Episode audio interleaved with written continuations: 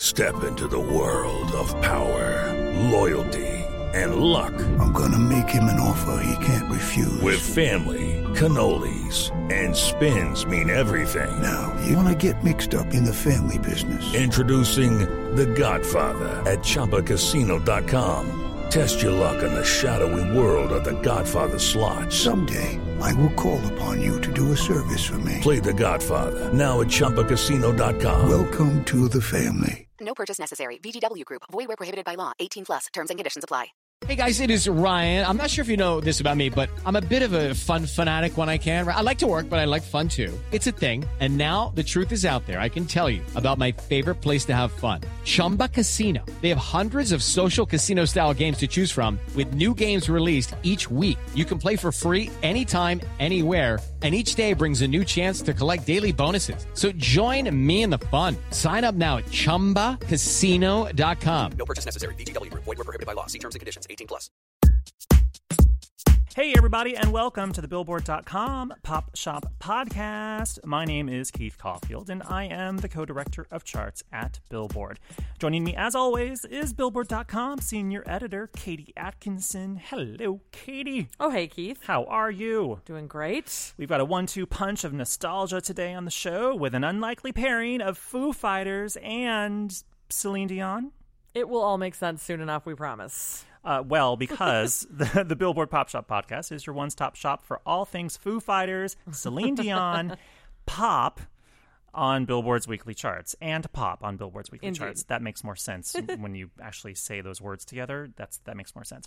In addition, you can always count on a lively discussion about the latest pop news, fun chart stats and stories, new music, and guest interviews with music stars and folks from the world of pop. Today on the show, we've got Coming Around Again with Billboard.com senior associate editor Andrew Unterberger. Andrew will be discussing the 20th anniversary of Foo Fighters' album The Color and the Shape with Chris DeVille, senior news editor at Stereogum. Plus, Andrew will discuss the 20th anniversary of Celine Dion's Titanic theme song My Heart Will Go On with writer Mickey Rapkin, who wrote our oral history of the song in this week's issue of Billboard. Rapkin also, by the way, wrote the book Pitch Perfect, which inspired the film series of the same name. So stay tuned for that in just a few moments. But first, before we get started, if you enjoy the podcast, subscribe to the show on iTunes so you won't miss an episode. And heck, give us a rating or review while you're at it. Only five stars, please. If you have any questions for us, well, no, really, be honest. Um, feel free to tweet us at Keith underscore Caulfield or at KT Atkinson. And if you want to explore more podcasts from Billboard, visit itunes.com slash billboard podcasts. Well, before we join Andrew, let's talk a little bit about My Heart Will Go On. The song, of course, from the film Titanic, uh, debuted at number one on the Billboard Hot 100, dated February 28th, 1998, following its release in late 1997 on both Celine Dion's Let's Talk About Love album as well as the Titanic soundtrack, 1997. See, that's why its 20th anniversary is this year. Yeah. Um, the track spent two weeks at number one and continues to be a hugely popular track all these years later. In fact, in 2016, it was Celine's most streamed song in the US, as it generated more than 60 million on demand audio and video streams, according to Nielsen Music. Whoa! Yeah, right? I know, right? I was kind of surprised by that, too. Yeah, that's a huge number. Uh, where does My Heart Will Go On rank among your favorite Celine Dion tunes, Katie? I mean, it's a classic, obviously. Um, I, I like looking back on it now. When I was in the thick of it, might have heard it a few too many times. yeah, it was everywhere. But I'm a huge fan of "It's All Coming Back." That is my Celine Dion. It's all coming back to me now. That is a that is a hard karaoke song too. Just FYI. I think most Celine Dion songs Uh, are yeah, hard. if you're trying to keep up with Celine, uh, it's never a good thing. So you know, now near, far, wherever you are, it's time for coming around again.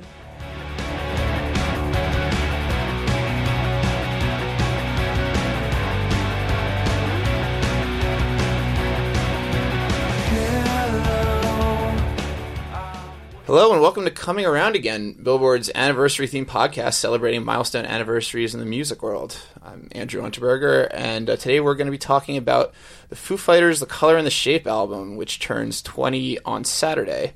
Uh, and this was the band's second album. It's, it went on to be their best selling. It's probably the one that they're best associated with today.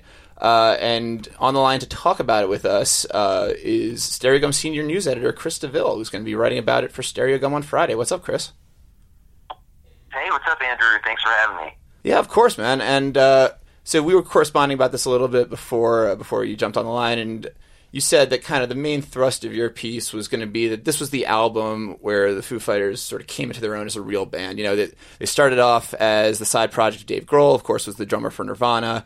Their first album, I believe, was recorded almost entirely by Grohl, and as he kind of fashioned a, a makeshift band to to get out his uh, you know creative energies after you know, Nirvana's untimely demise.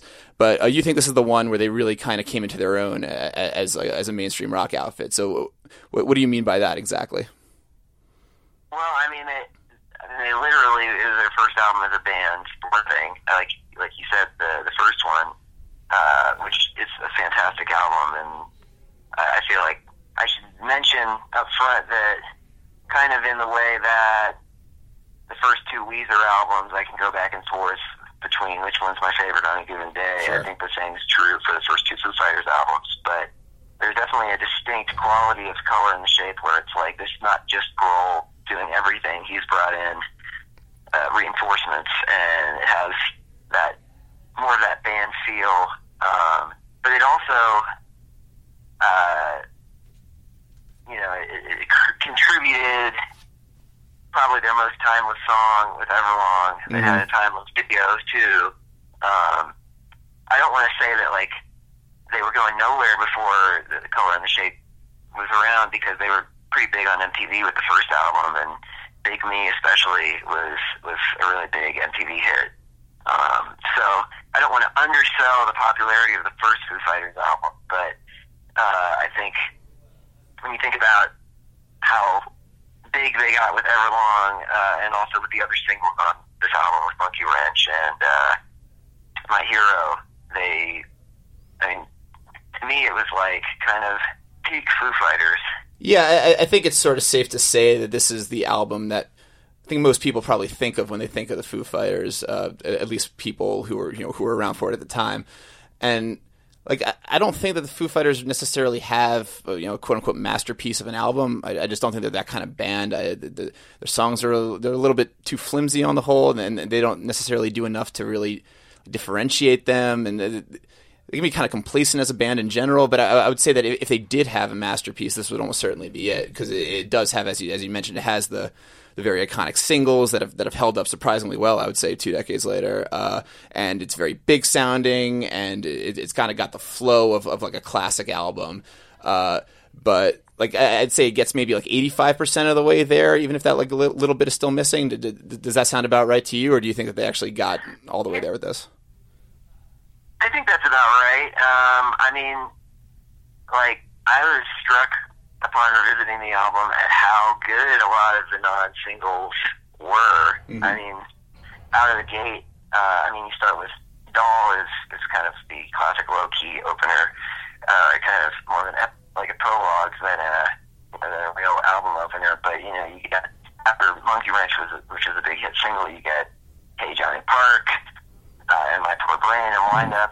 And these, these are all songs that I think could have worked well as singles. Um, and at the very least, they, they kept me listening as a middle schooler. Um, I wasn't like, I need to skip my CD player forward to get to, to Sure, the next yeah. single. Um, and so I think that, you know, when I revisited these songs, the, the deep cuts held up just as well as the singles did. Um, and that's not something that I could say is true when I revisit other Fighters albums uh, after this one.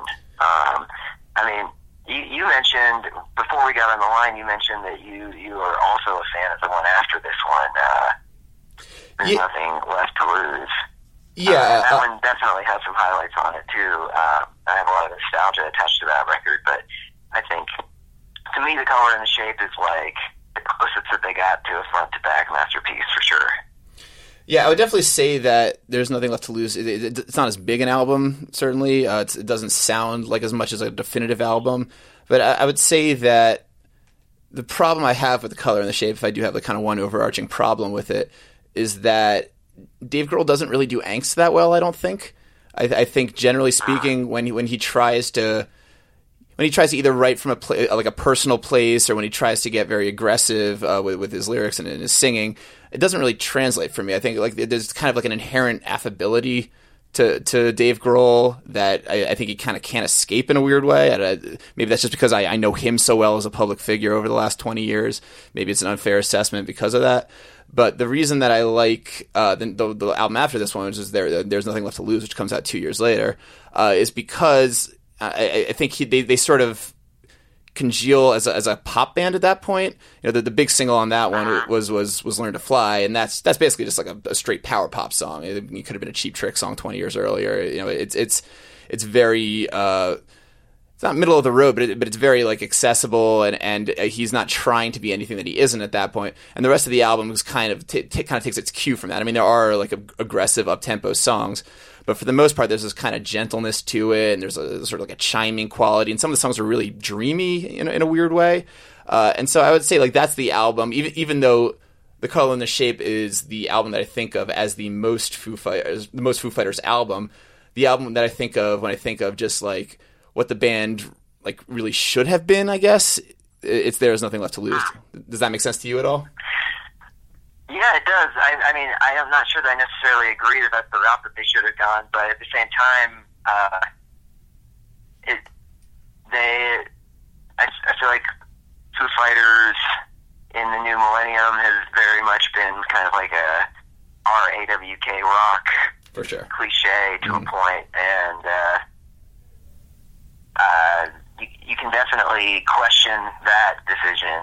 Uh, so, from viewed from that perspective, maybe they should have just become a power pop band. um, Would it would have been a lot less stiff, I certainly, mean, than some of his the later the records. stuff- The, the songs that we hear on Color and the Shape are essentially just power pop songs that are really revved up, though. Mm-hmm. Yeah, and, and you you already mentioned Everlong, and obviously, like it's it's hard to go more than you know a minute of talking about this album without talking about Everlong. That's that's the song that really kind of rose above, and it's probably the this. I don't I don't even think it was that big a hit for them at the time, but it's certainly become after the fact their their you know their marquee song, like the the song that even if you don't necessarily like the Foo Fighters that much, you have to kind of give it up for Everlong. What about the song do you think really kind of makes it endure as, as the band's all time classic? I mean, there's definitely like that dynamic build to it. Um, it sounds like a huge song. Uh, you know, it, it starts with that quiet little guitar riff, um, which, by the way, I mean that, that was part of the appeal of it for me. Uh, back, you know, when it was first released, it was like kind of one of the all-time classic. Figure out how to play this song on your guitar in the basement. Was was it hard? I, never really tried with that one. Songs. Oh, um, it was. You know, it's hard for me to say uh, whether the memories kind of blur together, whether I just it off of a tab or whether I was able to figure it out. Um, it definitely wasn't fully straightforward, like super obvious how to do it. Um, but it was one of those where it's like I was playing it and it's like, oh man, this is awesome. I feel like I'm, you know, capturing some kind of magic. But I, I think the biggest thing is it's just like kind of a it's a it's it's like a classic power ballad, but there's so much more to it than that. Like you know, you start with that little quiet element, and it builds and builds and builds. It's got the the different kind of sections with their various guitar heroics, Mhm. and you know, ultimately have this this chorus that is uh, you know just simple few chords and, and, and a humongous melody. Um, and it's just the fact that it's it's it's a love song and like kind of communicating this this passion that sometimes in a Foo Fighters song you, you kind of feel like you're getting a like kind of the clip art version of like rock and roll, like yeah, and uh, I feel like there's some some real emotion being communicated in Everlong uh, that, that really translates and that people can connect with. Yeah, that, that's well put. The the clip art comment, and I, th- I think that's true. And I, I think that in, in addition to being kind of an unusually passionate song for Foo Fighters, it's also an unusually mysterious song. Like, it, there's definitely something something going on with Everlong that you can't quite put your finger on right away, and the way it unfolds is very unpredictable. And unpredictable is not necessarily a word that you would often use uh, to describe the Foo Fighters' music, especially later on in their career. But yeah, that, that one song definitely does kind of have that. Yeah, like you said, there's a sort of magic to it that was was rare for for pretty much all of alternative rock in 1997, and, and, and specifically for the Foo Fighters. And and also uh, one of the things sort of helping that song and its mystique and its legacy uh, is its is its music video, which was played a lot on MTV back in the day. Uh, it's directed by Michel Gondry. It's this kind of know, it's, it's a weird like it's, it's half Evil Dead pastiche and half 80s party movie and there's also some surrealistic elements to it, and it's funny. And Dave Grohl's hand grows to a gigantic size at one point, a couple points. Uh, what do you remember about this video? Really, kind of like making it stand out in 1997. Why do you think like it's it's endured as kind of one of the classic videos of its day? Oh, I mean, the hand to me was the standout. It's all the about gigantic hand. hand that kind of emerged to to slap Grohl's foes when necessary. you know, I didn't. A lot of the the stuff that was being parodied, I I wasn't even old enough to know what it For was, sure, yeah. or like, I mean, maybe I, some of my friends had started to watch Evil Dead, but I was too sheltered or something. Um, and so, like, I, I knew that we were getting a kind of a pastiche of, of you know these these older classic movie kind of aesthetics, um, and, and they were you know it was, it was evocative, but I didn't I wasn't old enough to know what it was evoking. Uh, but I was definitely old enough to think that it was totally sweet that Grohl's hand was was you know expanding to to this massive size and smacking people in the face. Yeah, and so I remember I, I bought the uh, the Michel Gondry director's DVD set. Uh, you know when, when that when that was released on DVD, like you know, seven or eight years after this video came out, and he he describes a bunch about the making behind it, and he says that, that the the shoot was kind of fraught with conceptual issues because. Like one of the band members' girlfriends didn't like that, uh, that that that he was in bed with another woman, and so they had to make it you know Taylor Hawkins in drag. And then Dave Grohl was worried that uh, you know there would be like uh, dom- domestic abuse concerns if, if he if he was seen uh, fighting with a woman, uh, something something like that. And so Michel Gondry had to keep like kind of nipping and tucking at the plot of the video until eventually it was this absolutely con- absurd concoction. Uh, but that's probably what made the video so great is, is that it, it kind of didn't follow any sort of obvious logic, and that all, all these sort of workarounds that he had to employ ended up giving it this really kind of singular energy to it. And and you watch it today, and it's still it's, it's not like any other video I've ever seen, certainly. Yeah, so the I wasn't familiar with that backstory. So is the giant hand thing like a, an improvisational element, like that Gondry came up with later? Yeah, I- don't I don't remember how the giant hand plays in, but I remember that like at some point he's just describing like his his bastardized version of the treatment to Dave Grohl, and he's like, okay, you're in bed with with your drummer, and then your hand grows big, and then everybody rocks out at the end, and Dave Grohl's like, okay, that makes sense. So you mentioned uh, the um, the tight, tightly constructed Foo Fighters songs are are some of the best. Like that's part of the appeal of Everlong is, is its tight construction, and uh, I I think that really stood out to me. I went to see Foo Fighters a few years after this album came out. I think maybe they were on their fourth album at that time, uh, and they were already kind of into that, like, yeah, rock and roll caricature Sure. kind of thing. And when they played Monkey Wrench, uh, you know, part of the appeal of Monkey Wrench is, you know, you kind of go barreling into that last verse where he's he's shouting, and you know, you, it's kind of like your classic fist pump moment in a rock and roll song, and it has everything to do with the song being like really tightly constructed and and uh, you know very specific to the dynamics. And so like he before entering the third verse, he he kind of stopped and did that kind of cliche rock concert thing where you just have the drums and he of he tries to get the crowd fired up and uh, then he kind of slowly built up into that moment and it really took a lot of the magic out of the song. Um, and so I feel like a lot of these songs are, are like that where they they do have a certain uh, dynamic momentum to them uh, that where it, some of the later Foo Fighters songs feel a little bit more tossed off.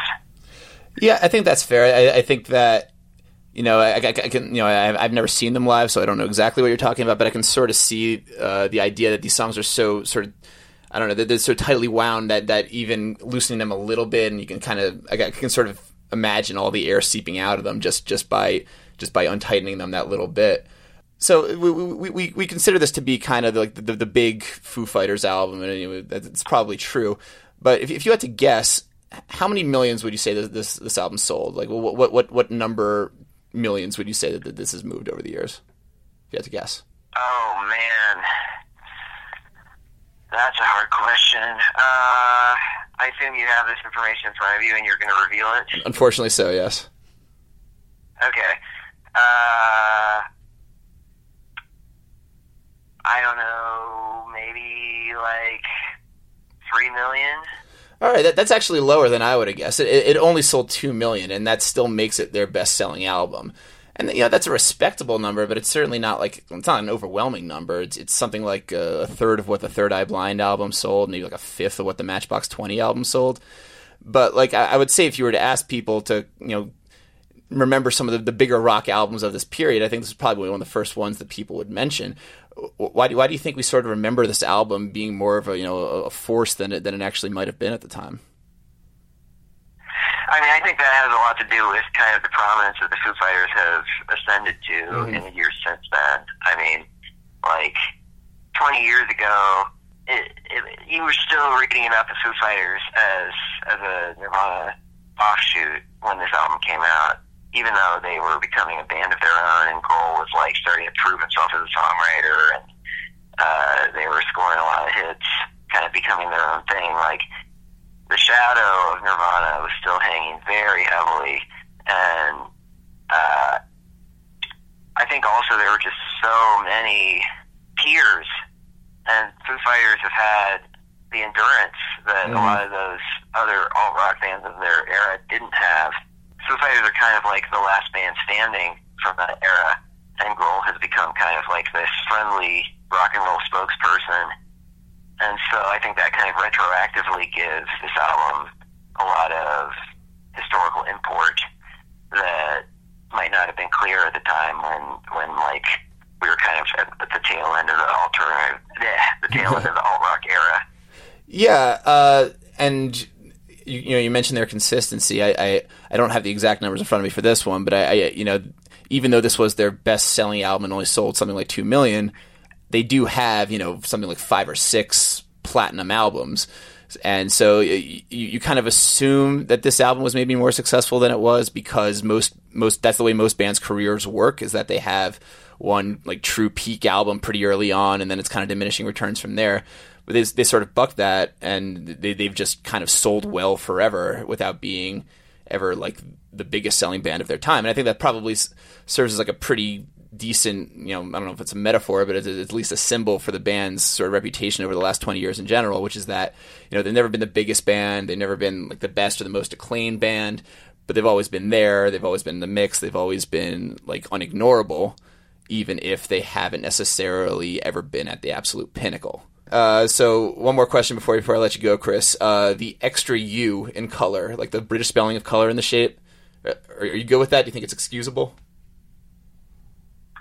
I like it. Uh, I mean, I, if somebody was using it, if somebody was just writing a sentence and spelled it with the U, I would kind of roll my eyes. But uh, I, I want that kind of pretentiousness out of my, my classic rock albums.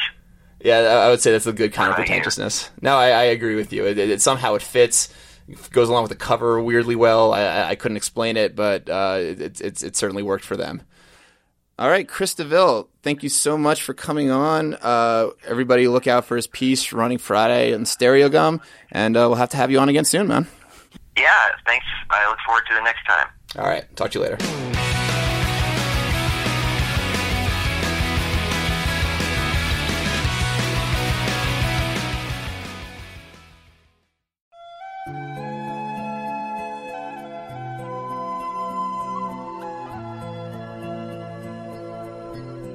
All right, welcome back to coming around again. Uh, next up, we're, we're, gonna we're gonna cheat on this one a little because the song we're gonna talk about doesn't actually celebrate its 20th anniversary until December 8th of this year. Uh, but because uh, we're going to have Celine Dion uh, performing "My Heart Will Go On" at the Billboard Music Awards this Sunday on ABC, uh, figured since she's celebrating the 20th anniversary early, so you know, we're going to celebrate it too. And, and to help talk about the song, we have uh, Mickey Rapkin, who is the author of Pitch Perfect and a general culture writer, who wrote the, uh, this really awesome oral history about the song for us. It's going to be going up today on Billboard. So, uh, what's up, Mickey? How you doing? Hey, how are you? I'm doing all right. I, I'm I'm I'm jazzed to talk about this song. Uh, yeah, I love I love any chance to talk about my heart will go on. Yeah, right. And then they, they come up so rarely. So uh, let's, let's start by kind of flashing back to 1997 here for a minute. Uh, what, what are your memories of either you know seeing Titanic in the theaters or hearing the song for the first time? It's so funny. I was in college, and I have such a specific memory.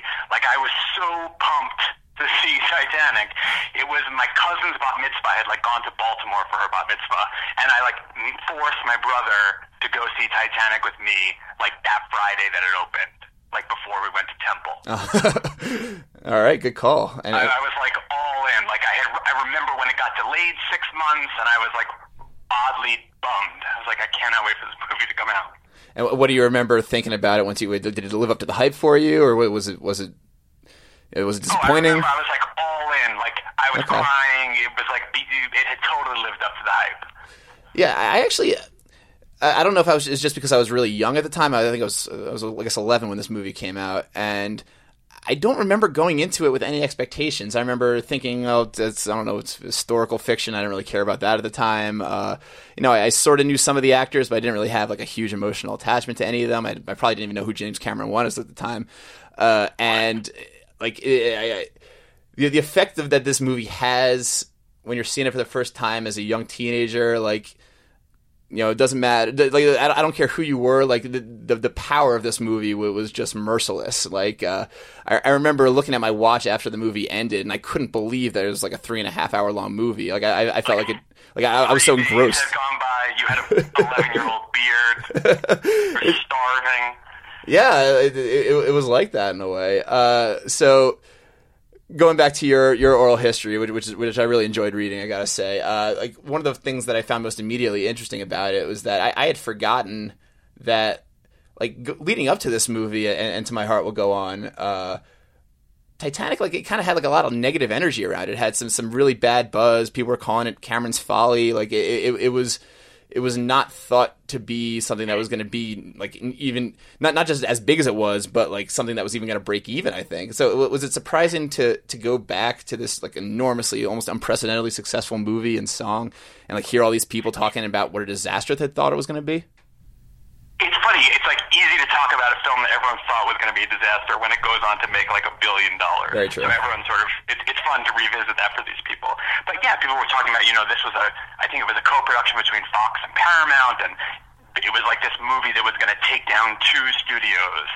Um, yeah, and what's funny, I talked to, to to Billy who directed the video, and he, uh, which fun trivia, he also directed the movie Honey, uh, which made me laugh. I had forgotten. I Did not know that either.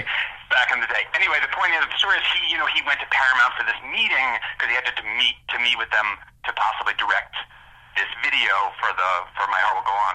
And they were, you know, he was like this unknown kid basically, and they were telling him how bad the movie was going to be, that it was going to bomb.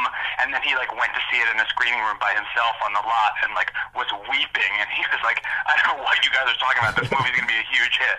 Yeah, there's a lot of crying in your story in general. I think I lost count of the number of times where like so, somebody's somebody's big quote ends with them saying, "Oh," and then like I took out my Kleenex and it was all ratty, or that I looked in the you know in the aisles and everyone was was falling. True. Yeah, Even like Billy Zane is talking about like the night of the premiere and how just like all these titans of the industry, he looks around and everyone's just weeping. So James Cameron, who obviously directed the movie, uh, I don't think you got to talk to him for your piece, unfortunately, but uh, he still kind of towers over it as this very imposing figure. Uh, and it seemed like everyone kind of in the world of Titanic was scared to broach the subject of My Heart Will Go On with him because they say, uh, you, you, I think somebody says in your piece that his favorite bands were Ministry and Metallica. Yeah, there was this this whole sort of thing looming over the movie that uh, James Cameron was adamant that he did not want to end the movie with a pop song. That's sort of how these guys remember it. Mm-hmm. You know that Cameron didn't want a pop song at the end, like he supposedly said. Would you put a pop song on the end of Schindler's List? Which, which is a, which is a crazy quote. I mean, hilarious, over the top thing to say. But Yeah. Whatever. James Cameron sort of earned the right to say over the top things for sure. But anyway, so James Horner, who wrote the score for the film, he really wanted to have a song, and he sort of on the sly wrote My Heart Will Go On and got Will Jennings to write the lyrics, and then they sort of quietly go to Celine to try to get her to record the song, and she hates it at first glance, doesn't want to record it, and her husband René sort of coaxes her into like basically like well, Celine will do a demo, which was like a big deal at the time because Celine was super famous uh, Yeah. kind of crazy that she would cut a demo basically. Um, it was like it was almost like this I don't know this like heist thing to try to like get the tape Right. to James Cameron when he's in a good mood to convince him to use the song. Well, the, the funny thing to me about uh, you know them deciding to get Celine involved in the process is that uh, at least according to I can't remember who it was in your piece, but they, they say that the reason James Horner reached out to her is because he remembered that she had done a version of the theme song to American Tail 2, uh, the Fievel the Fievel Goes West, which Totally. She was like an unknown at the time, and she had recorded this apparently amazing demo of that song, but I, I get the powers that be in the, the American Tail universe wanted to go back to Linda Ronstadt, Linda who Ronstadt, right. recorded the, um, the theme song for the first movie. Uh, but James Horner like never forgot this amazing Celine vocal, and he was, you know, at this point Celine is hugely famous, and he's writing the song, and all he can think about is, do you think Celine would do it? But but it's it's it's crazy to me that that was what swayed him, and not the fact that you know she had already had like several mega hits for movie themes before. Like like she had she had just had because you loved me two years earlier, and that was from up close and personal. And then you know, Beauty and the Beast. the things that she told me was, you know, she one of the reasons she didn't even want to bother recording this demo. She's like, I've been to the Oscars. she's like, I won the gold medal. You know, she's sort of like she was. I have to say, having never talked to her before, she was very funny. Like she has a great sense of humor uh, about herself, about incidents. Uh, yeah. Yeah, I, I wanted to ask you about that because you're right. In, in the piece, she comes off like a really, really likable person, and she she definitely doesn't seem you know uh, you know diva like at all, and she does she doesn't seem uh, you know she, she doesn't No, even she seem like- sick of being asked about this song. From, yeah, she like called me from the car on the way to her, you know, two thousandth performance or whatever at Caesars, and she had a good- like an amazing sense of humor. Mm-hmm. Um, and just yeah, she was just you know she remembered being in the suite at Caesar's Palace when James Horner came to play the song for the first time, and she's for them, and she was like talking about how she's basically sitting behind him on the couch, like doing one of these like motions at her neck, like we cannot do this song, it's horrible. um, she, you know, and she's funny. You know, she was surprising. She's telling me about the night that they she actually laid down the vocals in the studio. She's like, I hated it. I didn't want to do it. I had coffee, which I never have when I sing. She's suddenly she's telling me that she's having her lady times and she's having cramps. I, I think the exact uh, expression that she uses is girly pains. In fact, lady times was going to come up in in my call with Celine. Uh-huh, yeah, and that's, I I think that the, the exact expression she uses is girly pains, which is Oh, yeah, fantastic. Even better. Yeah. Uh, so one of the, the sort of central controversies of, of your piece is that there's this sort of running debate. Uh, you, know, you know, different sources da- saying different things about. You know, uh, so she gets in the studio and she records a demo version in one take with James Horner. Uh, and she says, "Okay, now when are we going to do the real thing?" And, and they basically say, "Well, what are you talking about? That that one take was was perfect. Let's just use that." And then you have the, the, the person that actually produced the final version. Uh, I'm, I'm sure I'm going to pronounce his name wrong, but Walter Afanasieff. Is that am I close? I, I have pronounced it so many different ways, but I think that is right. All right, His great. We'll go with that. the industry is Walter A. I think for a reason. well, that makes sense. But in any event, uh, Walter A seems to think that okay, that demo version was the one used in the movie, but the one that made the big hit single was one that I recorded with her, and it was like a redo of the song. Uh, do you have a take on this? Does, does, one side of the story seem more convincing than the other? What, what's what's your opinion? You know, it's I had sort of tried to A and B them and play them side by side. There's just a lot of production in the version that's in the movie. I mean, I'm sorry, the, the version that was on the radio. Mm-hmm. So to my ears, I couldn't. I wasn't sure.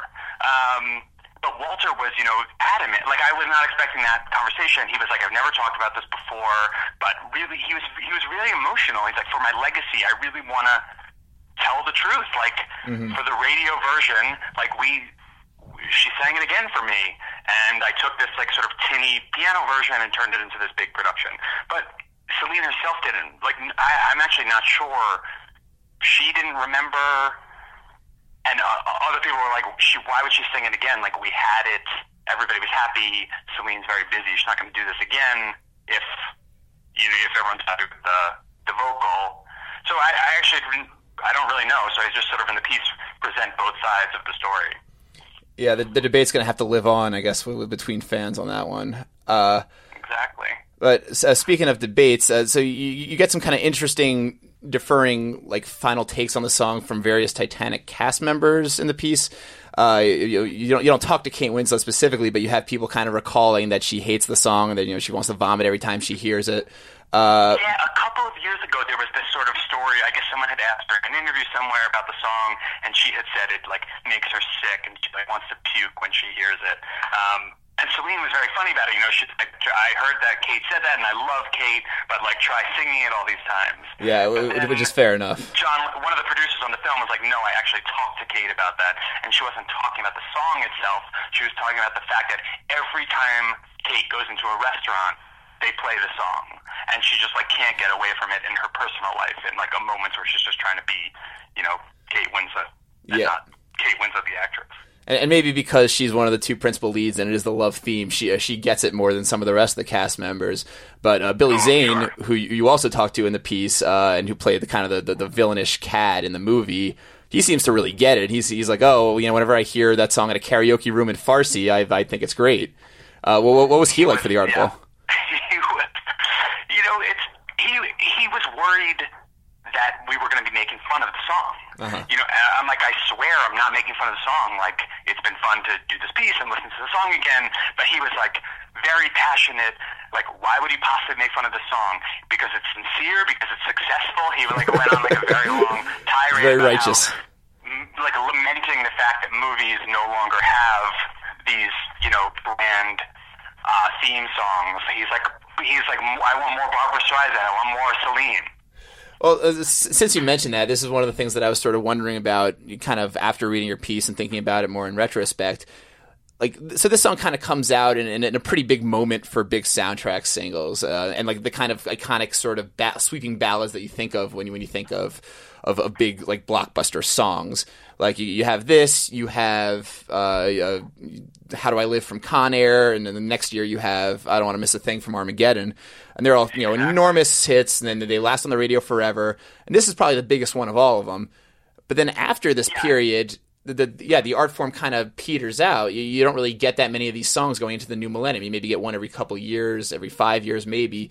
But do, do you think? Did, I mean, did, did the fact that this song was so massive, and it, and it really was, it was one of the most unavoidable songs I can remember for my entire lifetime. Did this song basically kill the big soundtrack single? You know, I don't really have a theory on it, th- except to say that that is what happened. It seems that, you know, there was a song in Pearl Harbor that Faith Hill Right. sang that was sort of tipped to be the next one of these, and, and it was a hit, but it, it was not a, the monster, obviously, that, that this became. No, sir. Uh, and I think, you know, just uh, tastes change. Uh, scores have changed. You get, I don't know, some atonal scores. Some. It, it was just a shift in music. Uh, I would, but I wouldn't blame Celine. Uh, but it, it is fascinating. Nothing personal said, by the way. Two albums were, you know, Yeah. because the song was on both her album, Let's Talk About Love, and also on the Titanic soundtrack, which came out at the same time. And they both of those albums sold 30 million copies worldwide. And then I don't know if you remember this, but they released a, another Titanic soundtrack, Back to Titanic, which had Oh, wow. My Heart Will Go On spliced in there dialogue from the movie, um, which also became a hit. It was just the, the song just I mean it could not go away. Like I it, there was a hilarious story someone told me about how the song we were talking about wait uh, places in pop culture the song has popped up and that it was used in an episode of Gilmore Girls as the sort of the score to a funeral for a dog and it was like somehow very effective at that moment as well. Yeah, and it, it, this song's kind of gone through eight different lifetimes since it was released. I, I feel like uh, obviously the backlash to it was, was very severe in, in the years following Titanic, and this, as was the, the backlash to Titanic in general. Uh, but it, it, it's since kind of come in and out a couple times since. I feel like uh, you know, kind of circling back into into into wave, and you know, people who were you know my age at the time that the movie was released, and they, they still have some kind of you know, either nostalgic affection for it, or, or they, they've just kind of gotten over their their teenage irony, and that and now they realize, wow, this this was a really great song. Uh, is, is it a is it a song that you still enjoy listening to? It's so funny. I hadn't heard it in a long time, and then I heard it a lot while I was working. I can imagine, yeah. And I, I, I have to say, it brought back all of these emotions from when I had first heard it. Uh, it was really sort of fun to revisit, and even you know we talked about the Walter A. and the controversy about you know his role in, in producing the radio version. Uh, we, no one disputes that he produced it and added all these uh, sort of brilliant moments to it. Um, but anyway, he was talking about you know despite all of these feelings, these mixed feelings he has about it, he hopes like aliens are listening to it in two million years. And they probably are too. It's probably on the Alien, you know, soft rock station as we speak. oh, absolutely. All right. Well, thank you so much, Mickey. This has been awesome. Uh, I look forward to everyone getting to read your piece tomorrow, and I look forward to seeing Celine Dion do the song Sunday night on the Billboard Music Awards. Will you be watching? Me too. I'll be watching, of course. All right, Thank man. you so much. I really appreciate it.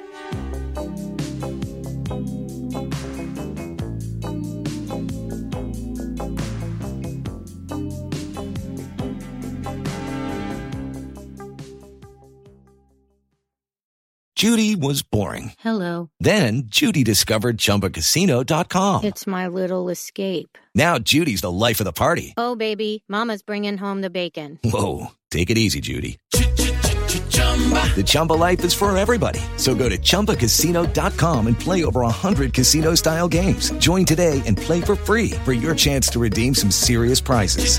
chumba ChumbaCasino.com. No purchase necessary. Void where prohibited by law. 18 plus terms and conditions apply. See website for details.